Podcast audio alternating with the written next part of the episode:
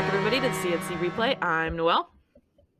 I'm Corey, and I, I like I'm I don't even have any jokes to say because I'm just I'm just so sad. I'm just I'm just sad, Just Noel, Entering this in a depressive state. Yes.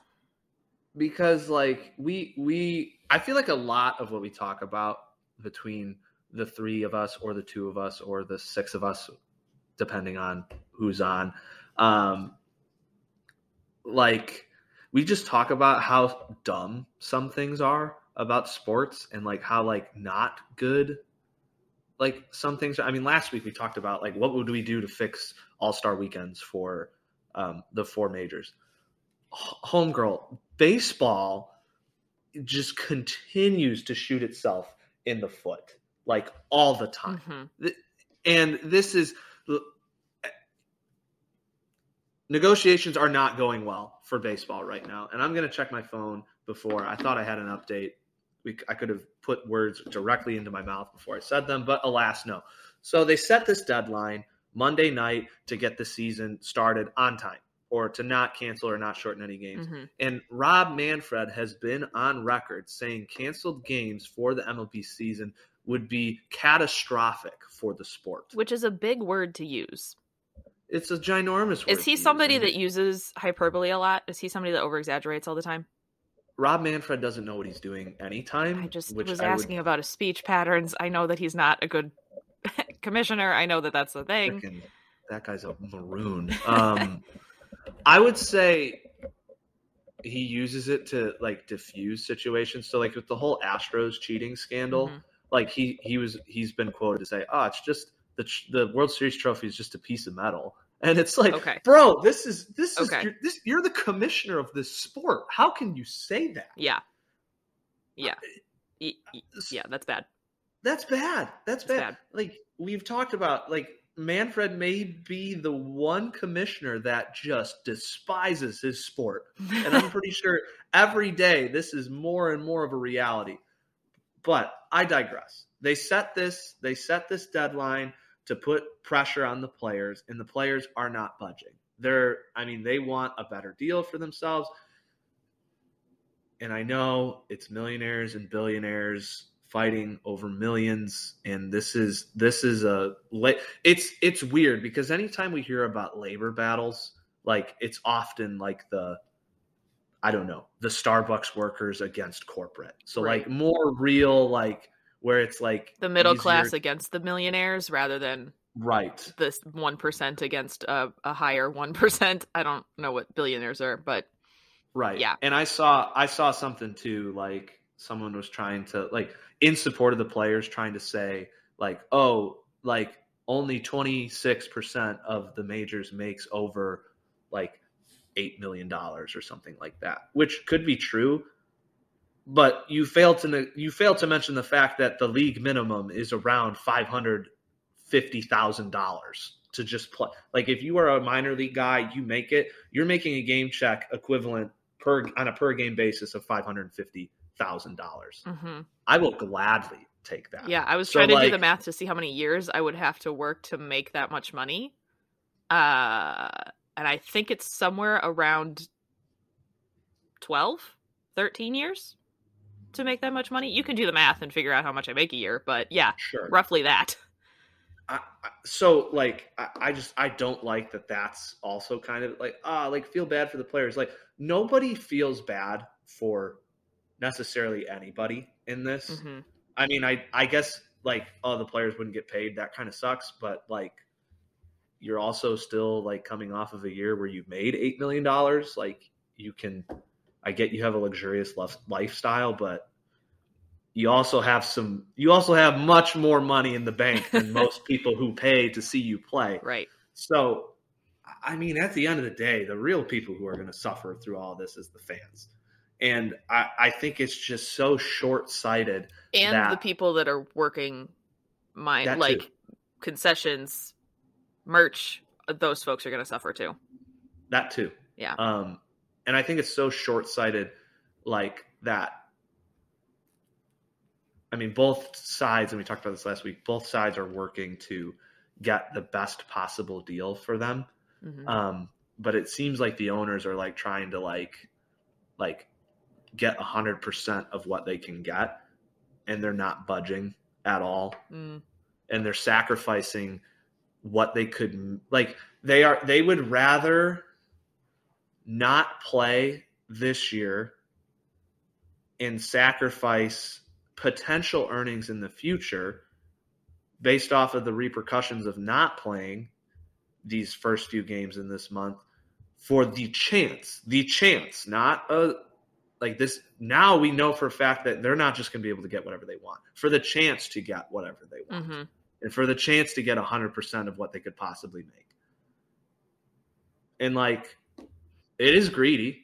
100% it is greedy. And Yeah. it, it sucks that this is this narrative. And, and like, I feel like even in COVID, my my side shifted with the owners then because it, it seemed like the argument was like we're playing baseball um, and we want to we're playing baseball we want to get all of our contract in a 60 game season with no fans and that's just not going to work either Mhm. like it's it's just not but you look deeper it's talking about revenue sharing and all that stuff. But at this at the end of the day like in the covid shortened season the the people who are getting hurt the most are the owners in that situation.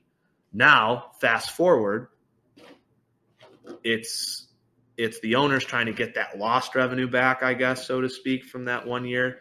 But on the uh, i just on the flip side i always go back to it mlb had a grand opportunity to be the only major sport on its stage when everybody was locked in their houses and they they faltered Mhm. that.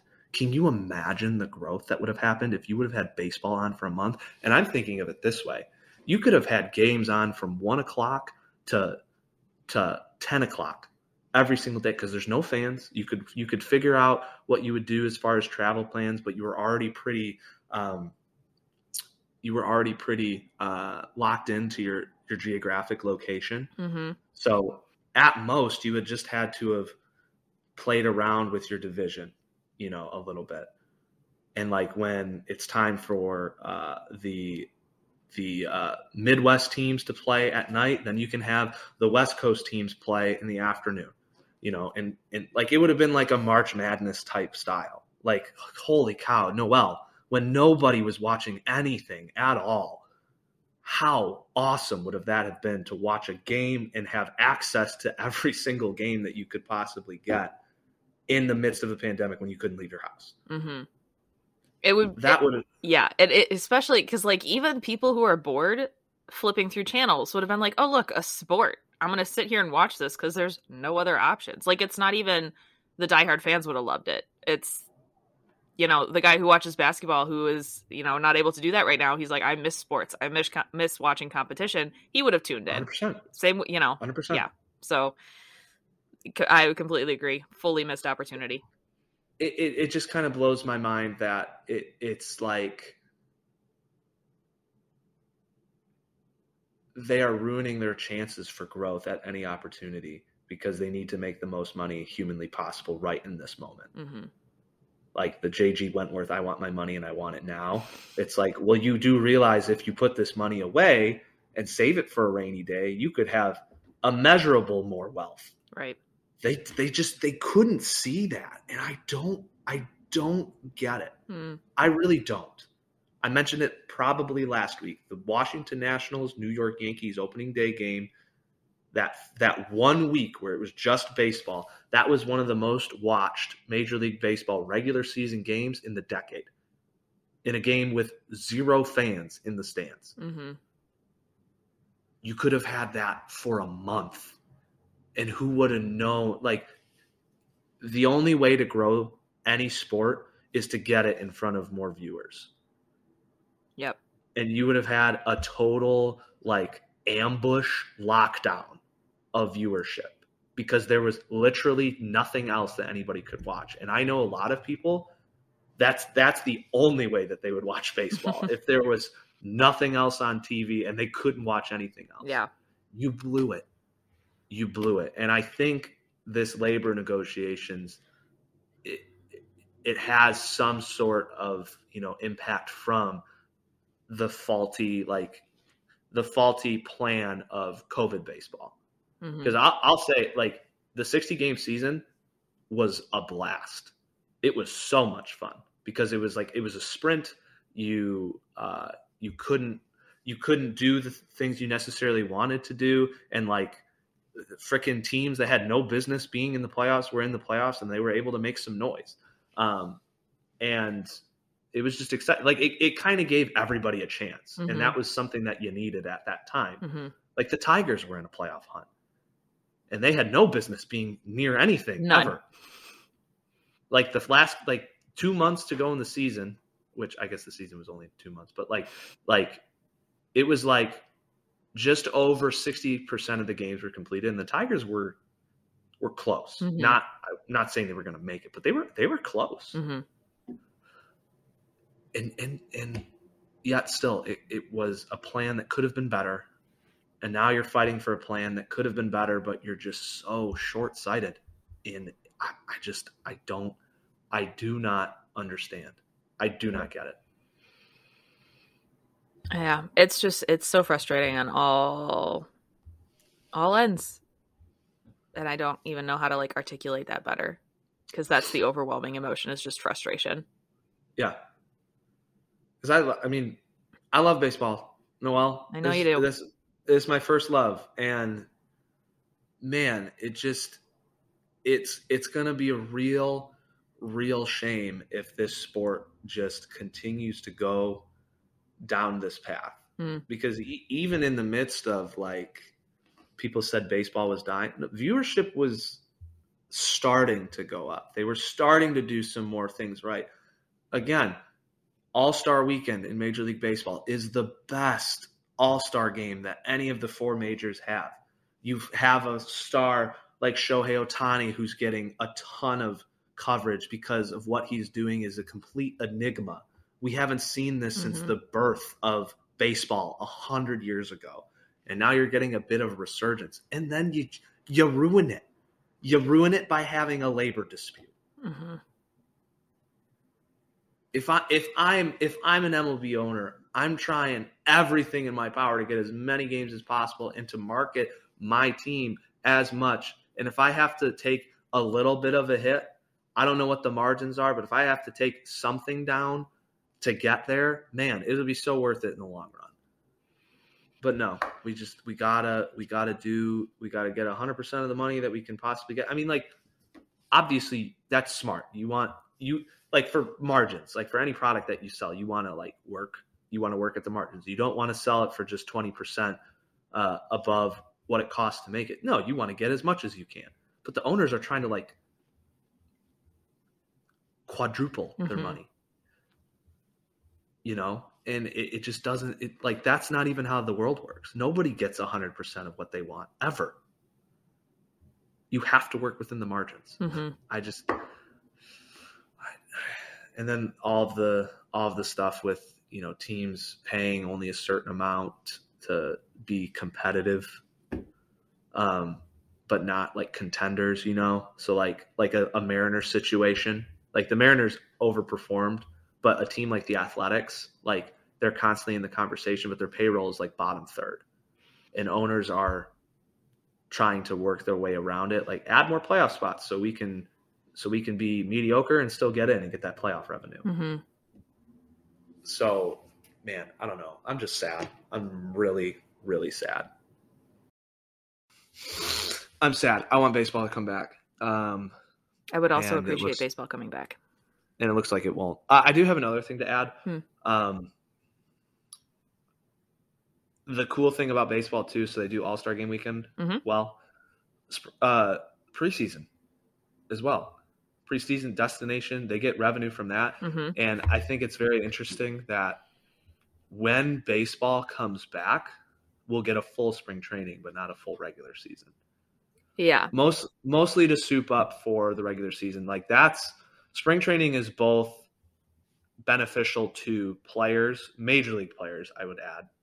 Sucks for minor league players. Uh-huh. um, and owners because revenue that is very minimal for the other and i don't i, I use minimal loosely um, but revenue that's minimal for nba uh, especially the nhl Um, and the NFL is a huge market for baseball. Um, yes, it's in a different location, but still, like, have you have you ever been to a spring training game? I have Noah? not. Okay, well, to put it into perspective, uh, at their peak, a ticket to sit in a seat at the Chicago Cubs spring training facility was like eighty bucks. We talked about this last week. Yeah, you mentioned that. Yeah. Okay. Okay, cool. Um, I think it's very interesting that that would still happen. Most Mhm. again for health for health reasons.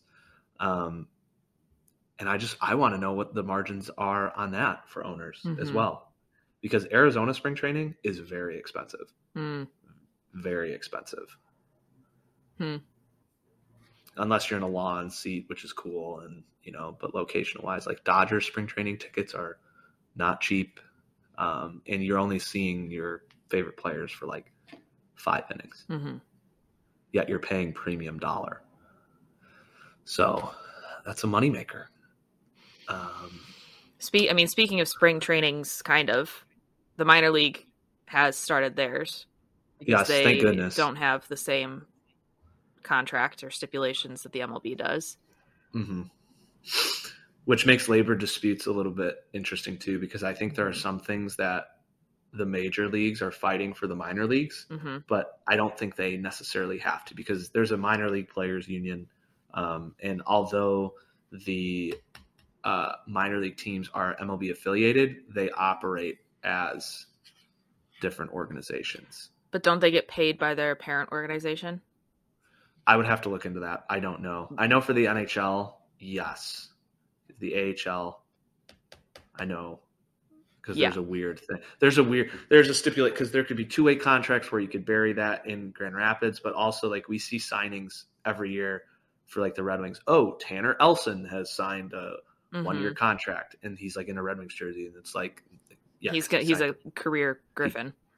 Yeah, because he's signed to play with the, the Griffins. So Yeah. like I, I would have to look into that. I would like to. Again, this is what this is what got me into sports, Noah. We talked about this Mhm. off the pod. Like sports business is fascinating to Mhm. me. Um, but some news and notes from minor league camp. Uh, Jackson Jobe uh, gave up his first home run ever. hmm I heard, and it Mhm. was to Riley Greene. Um, Interesting don't matchup. care. You're right. I don't care if you are a 12 year old or a 32 year old. If you have never given up a home run in your career and you're a pitcher, that's kind of impressive. hmm Um, lot to be said. 18 year old prospects are incredibly difficult to judge, especially in baseball. Example Derek Hill, who is only 25 but has lost his like top 10 prospect status Mm. and really isn't a top 10 prospect, but he could be a major league player. He could be a fourth or fifth outfielder on the Tigers, Mhm. but he was he was a dude. He was a first round pick. He was. hmm Oh my word. and now he's like he's just uh He's there. he's there sort of a thing so Mhm. like you would think that a guy who's drafted top three would would fare better than Derek Hill but Derek Hill was also a first round pick I believe in the top 20 um don't quote me on that but No I think, worries. I think um so some of that you've been hearing some good stuff from there especially um with some of the younger guys it seems like every time Torkelson or Greene are brought up they're hitting dingers someplace. I'm really, ex- I think I'm really excited for Greene because this was an 18 year old guy hmm um, who are hard to judge, and I've really only heard good things. Yeah, I don't think I've him. ever heard s- like I feel like the the narrative with Torkelson is kind of like waffled, depending on where he's in in his where he was in his um his growth or whatever. But I feel like for Riley Greene, it's always been steadily good. Like never, Mhm. maybe not never, but usually not like over the top. Like this guy is amazing. He's gonna be the guy. Like Yeah, we pretty much we stay away from that. But I think most of the time it's very much like Riley Greene. Yeah, like he's gonna he's gonna be something one day yeah, which I think is probably a good expectation to have on a child. Not a child, he's Yes. 18, 19, but you know, he's older. No, he's he's past the 18 year old he- stage. I think he's in his 20s now. is he? I did not think he was that old yet. Anyways, continue. I, I can I can look it up. Keep going. No, I just I was just saying like I don't I think it's I feel like fans and media personnel can get stuck in the rut of really high expectations for a player and then that Mhm. I mean it just puts them on a pedestal to fall off of, right? Um Yeah. but I feel like for the the Riley Greene narrative like he hasn't had uh, too high of a pedestal to fall off of. Like he's we still have high expectations for him, don't get me wrong. But He's not a number one overall pick, right. Right. but he is a top three. So Yes. Like so I'm saying there's still like a level of expectation. I'm not saying don't expect anything from him. Obviously Yeah. we should and hold him to a standard. uh huh. But I'm saying all of that pressure isn't completely there like it is for Well- Jackson Jobe. Yeah. Well, Jackson Jobe and I think too Riley Greene had the had the benefit of being the third overall pick and then Torkelson coming in as the number one overall. So all of the Yeah. pressure then shifts from the, the youngster to the college player because you have to evaluate these players a little bit differently. hmm And it helped, I think, too. This sounds really weird, but it helped too that Torkelson, like his first BP was really awesome, but then he scuffled Mhm. immediately out of the gate. And like that's fine. It's a huge adjustment. Right. Any any le- like you go from high school to college, golly, you you feel like you don't know how to play the game of baseball. I experienced that, and I wasn't even a good baseball player. hmm Um, but going from college to the pros is a completely, completely different beast. Yeah. And so Torkelson gets not the blame, but he got the pressure and the, the he got the brunt of, it. those. Yeah. Yeah. And Riley Greene, because I do think he did struggle at some point. I remember hearing that. Um, we mostly get to hear the good things in addition to all of the coverage being on guys like Torkelson. Yeah. So I guess it's fair. That's fair. that's good. That's good for him. But Riley Greene is 21 years old now. Okay. Now, All right. and look at he's kind of cute. He is a cutie. Yeah, he's a cutie. He's got he's he's got see, he's pointing at his muscles right there. Forearms. Um, yes. Yes. Um, so yeah, that's cool. I do like that. Um, but other than that, um, there's really nothing else that I can add until we get out of this lockout because you you know we signed Javier Baez, right? I do. Yes, that was news like That months ago. that feels that feels like it was six years ago. it does. Wow. And we signed. Javier Baez in anticipation of another deal being done. hmm And I swear to the Lord Almighty, if we get out of this lockout and Chris Ilitch and Al Avila make some sorry excuse that, oh, there was this lockout and that really hurt negotiations of us trying to find. You knew the lockout was coming. You knew it. hmm I don't want to hear it. We need another starting pitcher. If you're saying we're competing for World Series championships, you better do it. If we're not going to give Carlos Correa $330 million a year because we need to do other things with our roster, you better do it. Or Corey is going to become a Shia LaBeouf meme in your backyard. I will. I'll. Bur- I'm not going to burn down anything, but I'll go to. I'll go to. I'll go to Comerica Park and I'll be really upset. And you'll I'll pay. I'll- you'll pay them money to to be really upset in their park. I'm not going to pay them money to stand outside their. I didn't know if you were going to protest inside or outside. That was my question. They didn't even let me. They kick me out. I'd be. I know. I worked for the Tigers, so I know where the offices are. So I'll just be. I'll just throw tomatoes at the window and be like, "Yo, sign sign another arm. You need it. Mhm, You're not going to be able to compete in the Central if you don't. mhm. The And White you Sox would, are going you to would be slap you around. correct. You'd be correct, and I think you would probably have some people join you, even if it was just people off the street. They'd be like, "Yeah, that guy's got the right idea." I'd bring Chris, and he'd bring like 30 other people with him. He would not bring thirty other people. He would see thirty other people in the streets and go, "Hey guys, we're gonna go tomato Al Avila's Al Avila's that's off- I mean. office." And I'm not. I'm not going to threaten harm on anybody ever because a this is recorded. So throwing tomatoes is probably the most that we can do. But golly, man, I just if they if they if they fart around and give us another sorry excuse, man, I like. There was a video that I watched. It was talking about the decline and the collapse of the 2012 Tigers World Series team, and it just it made me it made me sad Mhm. and like that's how I approach like these teams. Like the Tigers make me sad, the Lions make me angry, yeah, and I feel like I've said it in opposite ways before. maybe once, but like the Lions make me angry because like it's just always something and they shoot themselves in the foot and they just don't know how to do things. And the Tigers, it's like they had it and now it's not and they didn't. But now now the Tigers are are very much getting into making me angry territory because they are just refusing to do things that will help them win. Mm-hmm. Like I know you want to wait for your prospects and whatnot, but the Central isn't very strong. The White Sox are very good. Cleveland is will always not be in this echelon of contender. Things have to go perfectly for them because they won't spend the money. Mm-hmm. And the Royals are not bad, and the Twins are a mystery. So you have at the very least two bad teams in your division, a toss up, and one clear cut contender.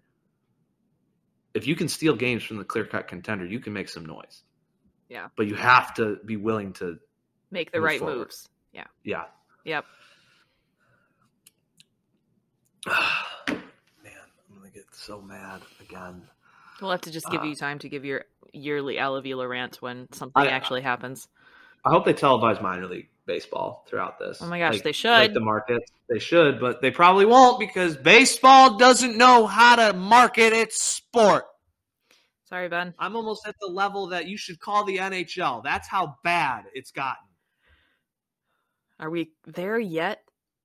Oh, we're almost there. If we start canceling games and a Yeah, lot of okay, games, if we dip into this season of under 100 games, we're calling the NHL. Gary, play get play- over here. play baseball in Nova Scotia in the Great North. You know, hmm just f f these guys. Good lord. hmm All right, we got to move on. to Gotta move something a little on. bit. We got to move on to something a little bit happier. Um, The- the Pistons. Yeah. Wow. Four of their last five.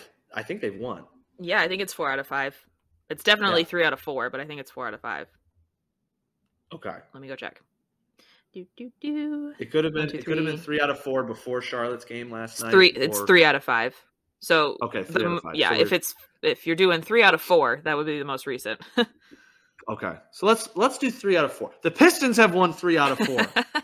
Perfect. And a, a few thoughts. Marvin Bagley has transitioned nicely into his role hmm here. He was he didn't play last night, but he seems to be comfortable. And we were all expecting this. May- We all like we're some sort of Analytic t- team. analytical. but the, this was a guy who needed a change of scenery, didn't want to be in Sacramento, and now he comes to Detroit and he's getting some opportunity, and, he, and it's a little bit stress free. hmm You know, he his numbers haven't exactly jumped off the page. I would say he Mhm. doesn't have a double double yet, which I'm a little concerned. Not a little concerned, but like I would think he would have at least one by Mhm. now. But he's been of the games that he's played, only one time he hasn't scored in double digits. Um, so you keep that up. I mean, hey, that's a that's an important piece. And the guy is like 23 years old. Sacramento gave up on him so early So early. and like I always say, like I was talking, I was talking with, about this with somebody the other day. You still have to have time to develop Yeah. in the NBA. Sadiq Bey Yep. is older than than Marvin Bagley, and Marvin Bagley has been in the league for, I believe, three more seasons than him.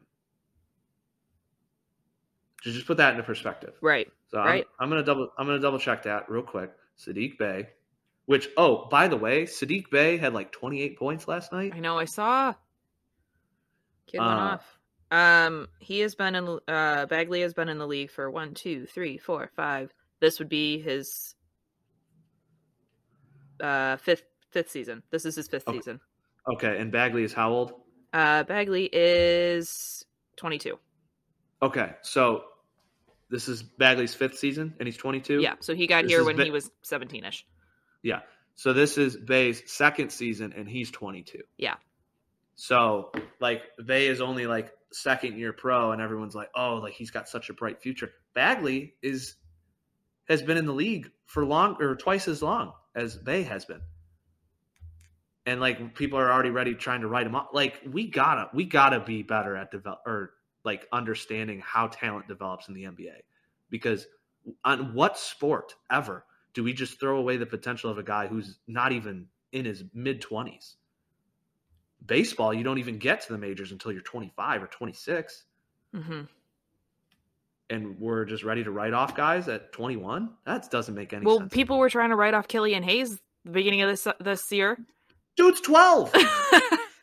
I know. You and I are on the same page. Speaking so of all the other folks. speaking of all the other folks, okay, I want to talk about the Charlotte game a little bit. So Kelly Olynyk, it was hilarious. He had a very good game, Mm-hmm. uh, but at the end of the game, uh, he came off the bench, and Killian Hayes had an inbound pass, inbound bounce pass to Olynyk, like right off the bench. Um, Olynyk fadeaway jumper, Buzzer beater, two pointer, buzzer beater for a one point win, snaps a 15 or 14 game losing streak. against 14. Charlotte. Hil- hilarious because out of all the guys that you could pick on the court, To I do know a Olynyk- fadeaway jump shot, Kelly Olynyk is not it. Kelly Olynyk is not. He had a great game, and he's been he's been pretty good since he's been back. And Mhm. honestly, like it, this team is healthy. You have the pieces that you want. They've won three of four.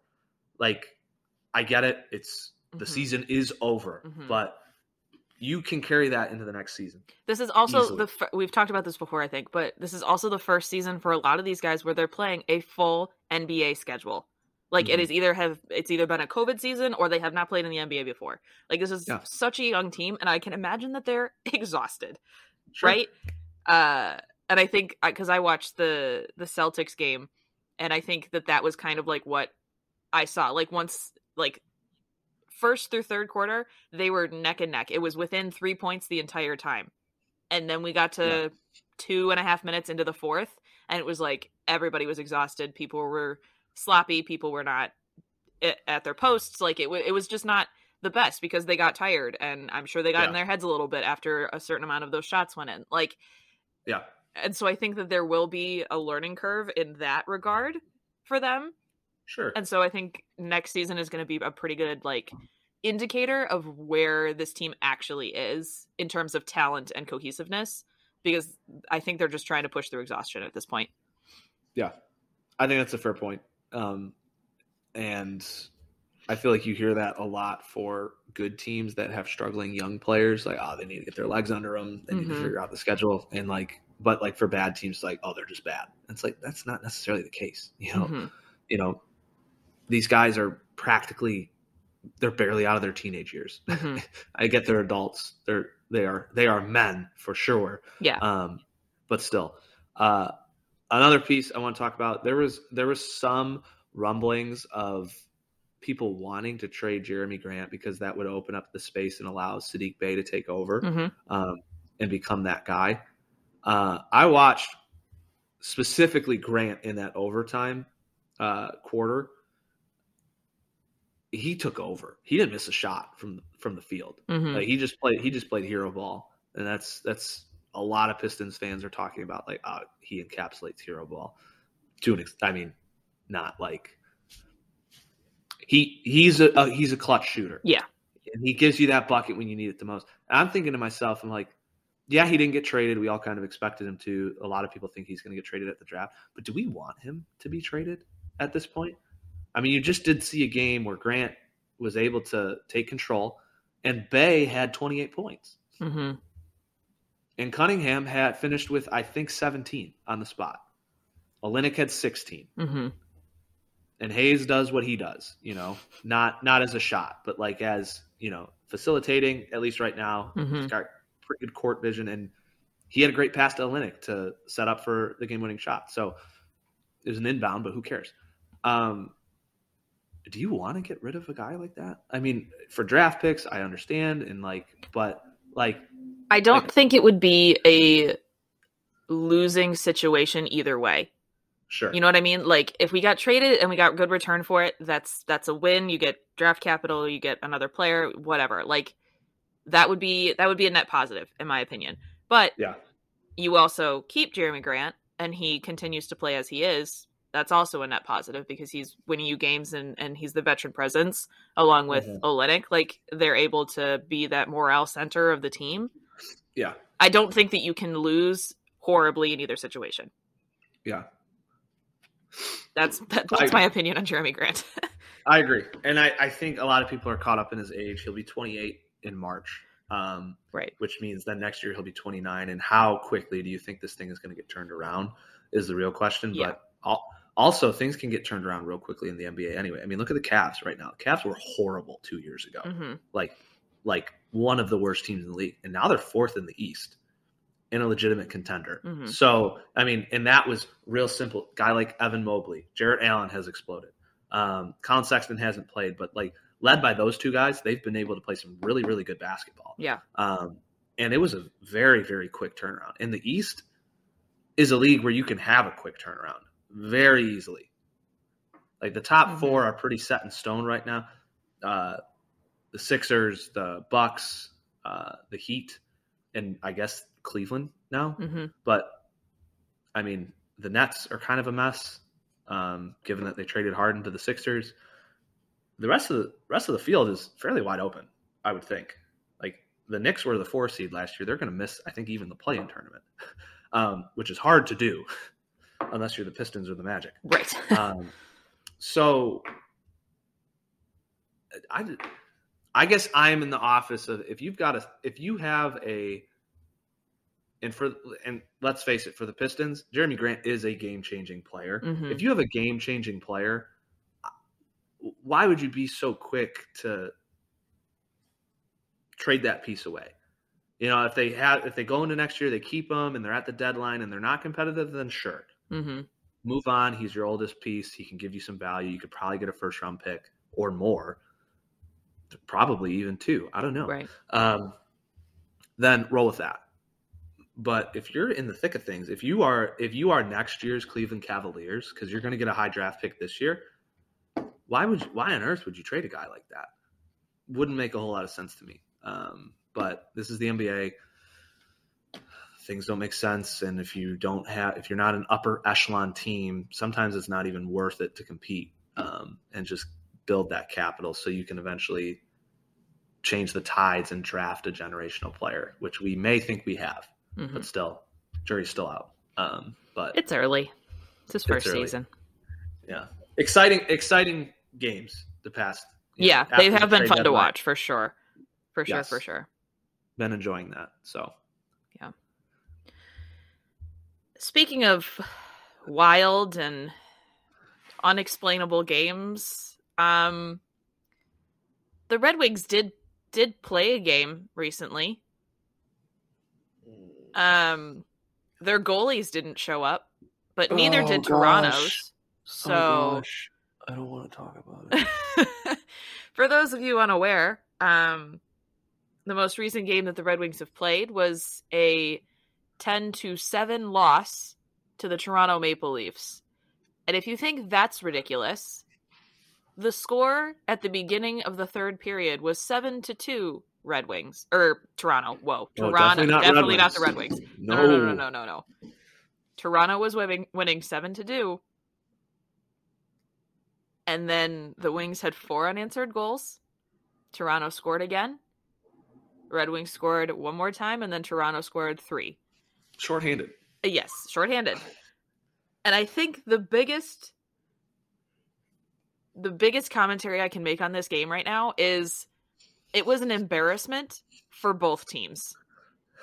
It was god awful for both. Nobody won that game. I know what the score sheet says. Nobody won that game. Nobody. Absolutely no one won that game.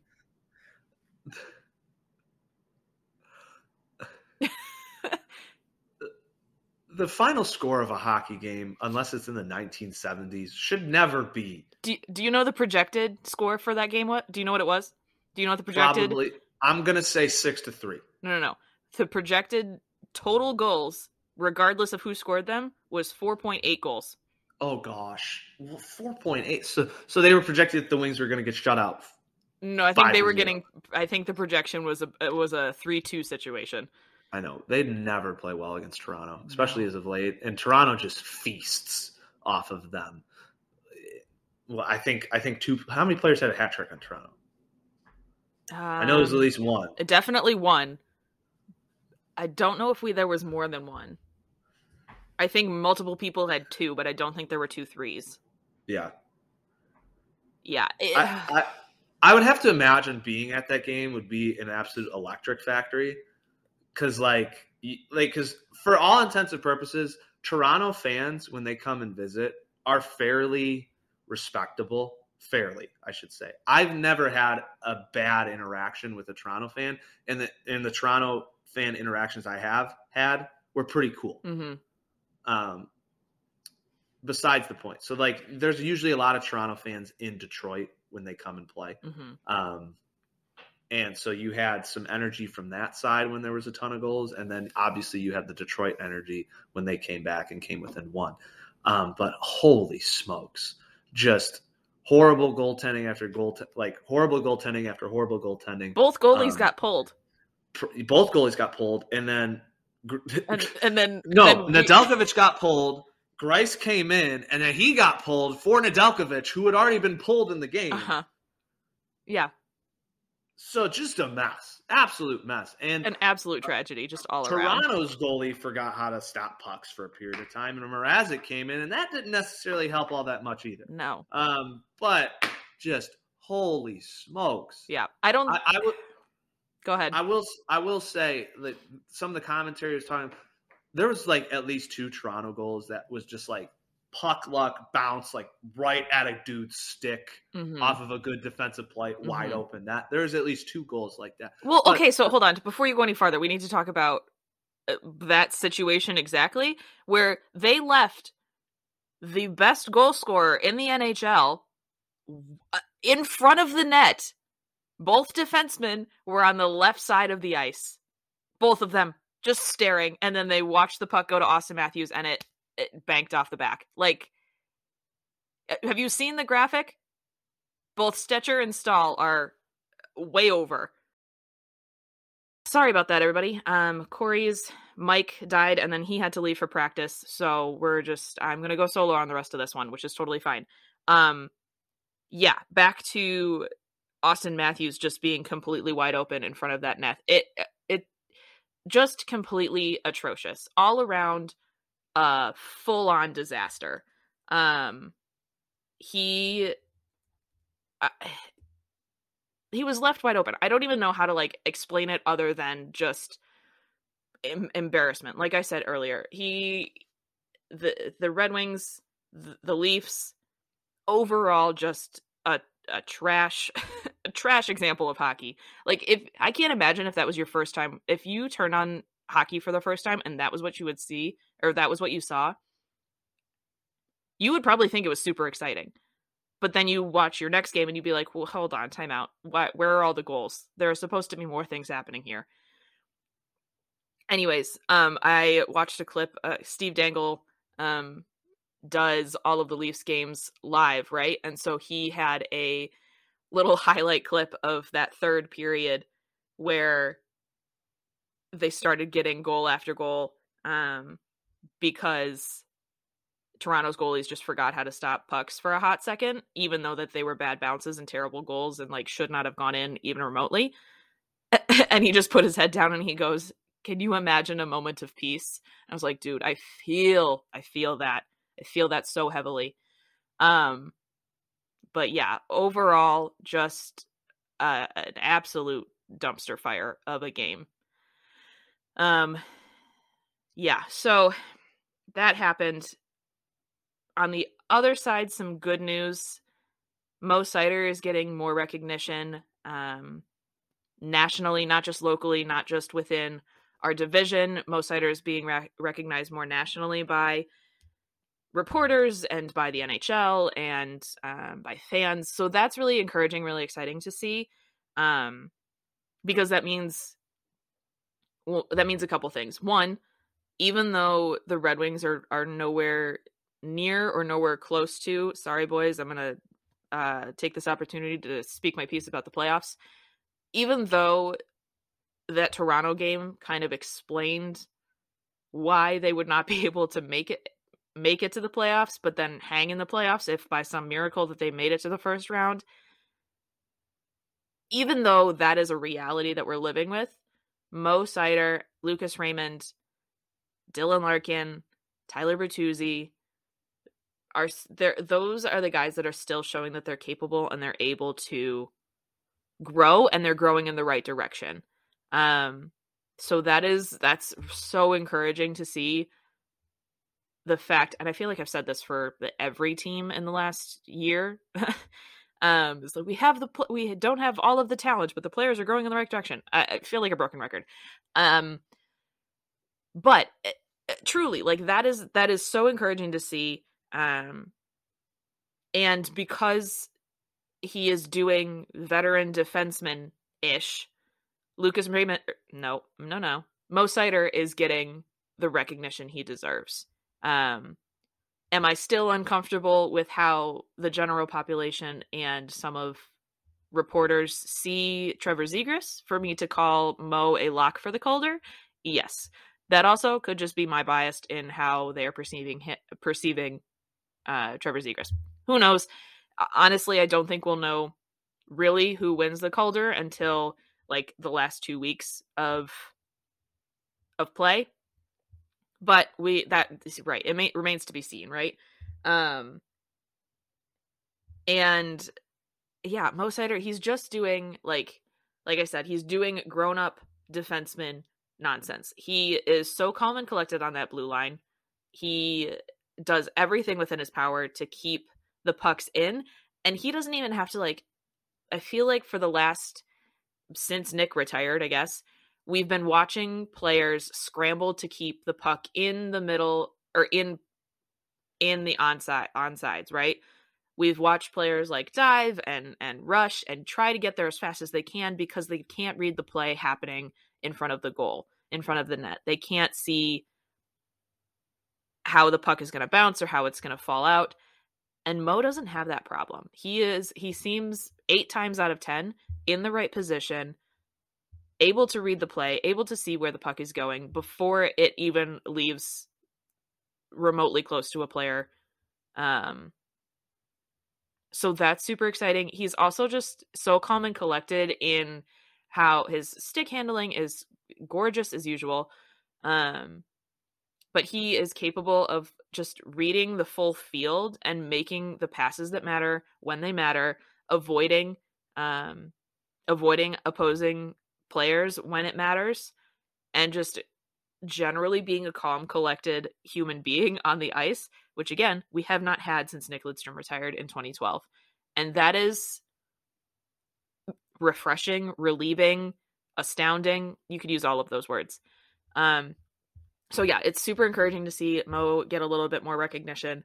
Um, let me just see if I can give you a update on the rookies here. So for number one, we still have Lucas Raymond. Um, our boy is still doing pretty good. He is at 42 points, 15 goals, and 27 assists. Michael Bunting is at 40 points, 18 goals, and 22 assists the only note that a lot of people have made with him is that he is an older rookie. I think he's closer to his mid 20s. He might be 25, 26. I'm not 100% sure. Don't quote me. Um, so that's that he's there. And then Trevor Zegras is at three with 39 points, 26 assists, and 13 goals. Mo Seider uh, coming in at fourth with 39 points, 34 assists, and five goals. So he, him and Trevor Zegras are currently tied with points.